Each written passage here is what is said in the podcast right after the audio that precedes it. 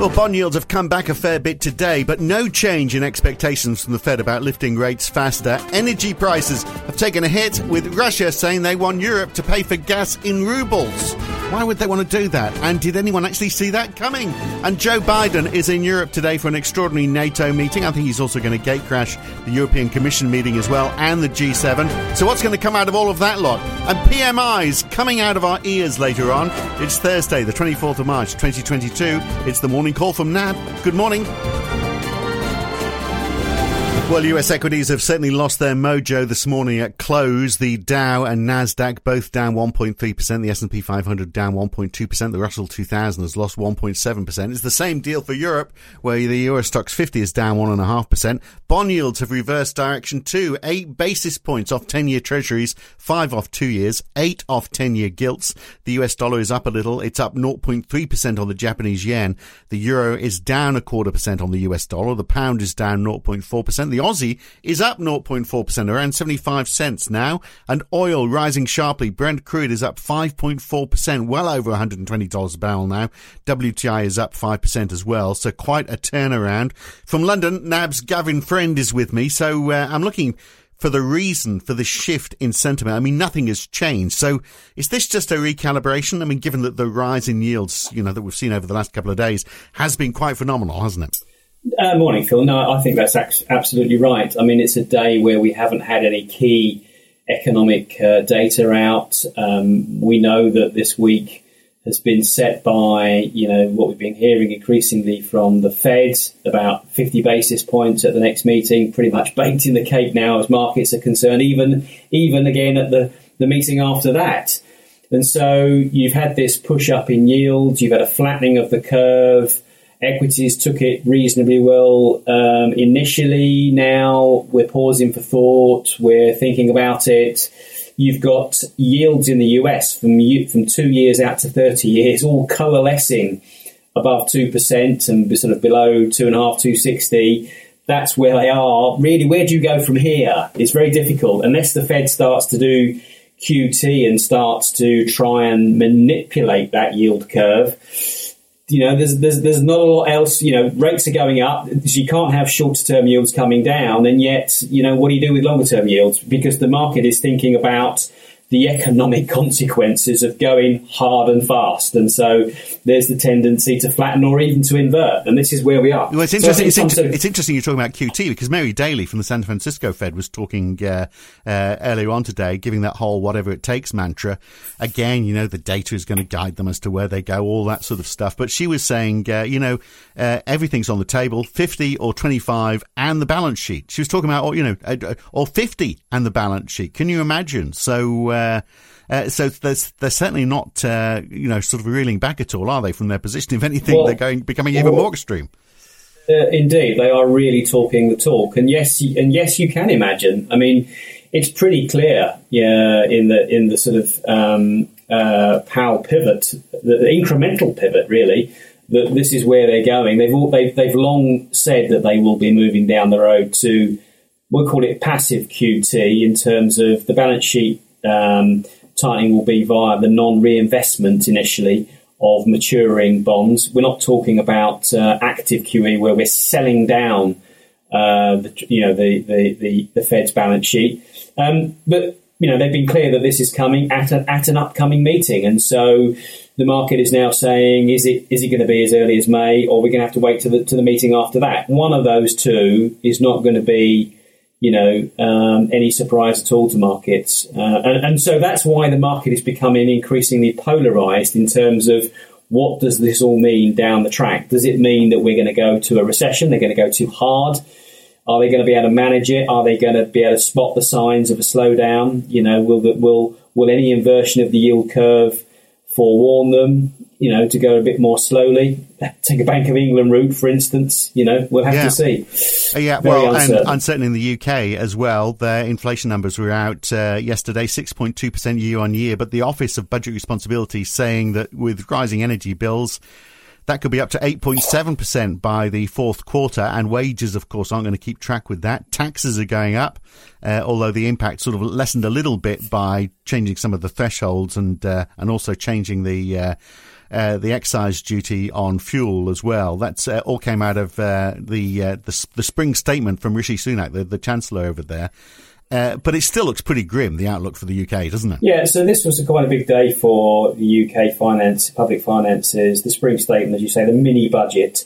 Um, you know, th- these things come twice a year, the main budget as well.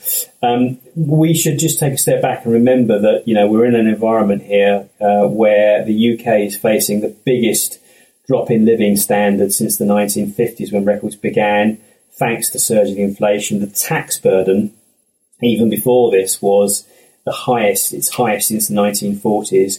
So we heard from the Chancellor today some sort of attempt to try and shield parts of the UK economy from this, you know, unfolding cost of living crisis.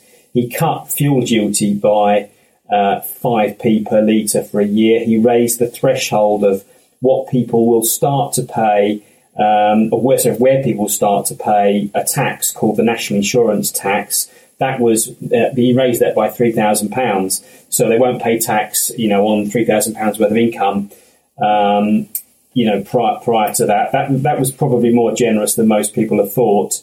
Um, and um, you know, he uh, he talked about there was a flourish at the end of he, he wants to be known to be a tax cutting chancellor. Public finances are actually looking quite good, but he's put this pre-election gambit in there of a one a one percent cut in the uh, basic rate of tax from from twenty percent to nineteen percent, but not until twenty twenty four. And of course, before that, national insurance taxes, those other things are still going up.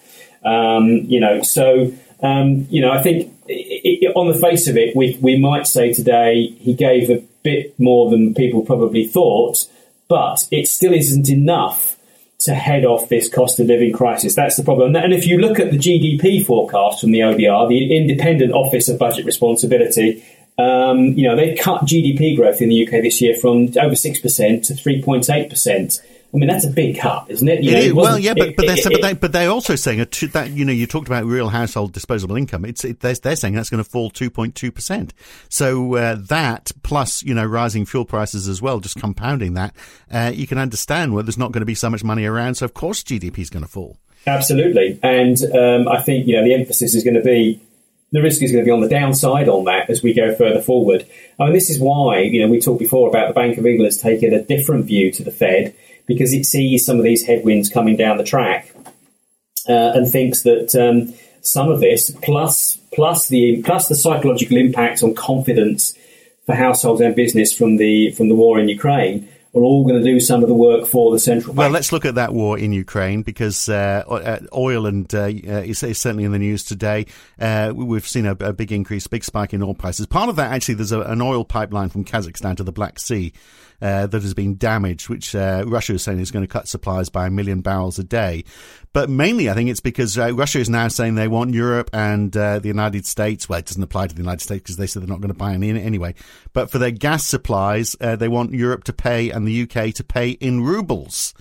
Uh, that's a lot of rubles. The ruble rose over 8% today, presumably because of that. And I'm just wondering, can you actually pay in rubles with all the sanctions that we've got on financial institutions and all the payment systems? Well, there's a lot of questions about this, isn't there? I mean, he hasn't actually said, Putin hasn't said when this will take effect. I think his uh, comment was in the shortest possible time. It's aimed at the so-called unfriendly countries. So the US, as you say, doesn't really affect them much. It's really more about Europe uh, and probably Japan.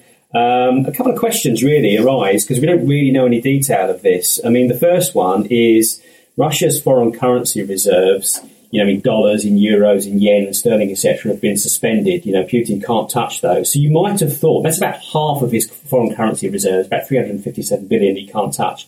You might have thought, given that, um, that you know the dollars, the euros he's currently receiving from foreign buyers of Russian gas and oil and coal he'd want to keep this hard currency. It is the one way he can continue to gain access to these liquid liquid assets, liquid currencies that are not dropping like a stone, unlike unlike unlike the ruble.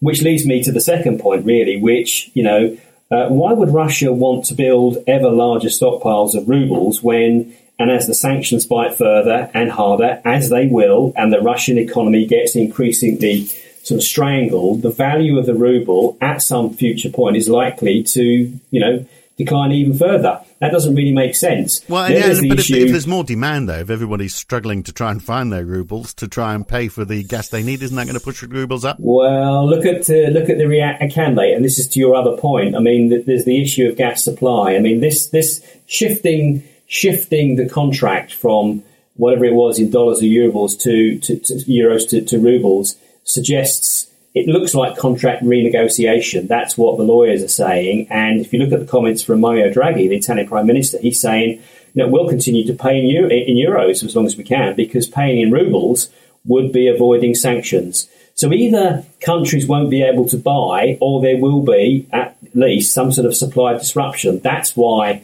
you know, um, gas prices and oil prices have gone up as they, as they are.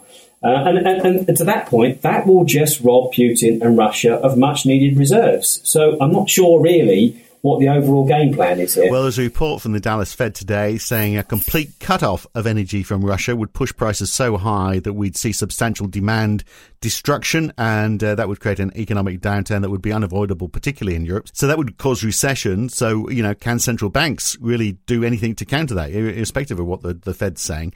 Uh, the only answer might be to stop the war. And on that, Joe Biden uh, is meeting uh, at a NATO summit in Brussels today. Uh, and then also, I think he's uh, going to gate crash on a European Commission meeting, and then we've got the G7 as well. So out of all of that, something's got to come out of all of that, but it's probably just going to be more talk about sanctions, isn't it? There's a lot of big meetings, aren't there? There's a lot of pressure from the US and, dare say, from the UK and other parts of Europe onto the parts of Europe that, that, that seem to be dragging their feet a little bit. You know, you mentioned just there about uh, talk of a recession.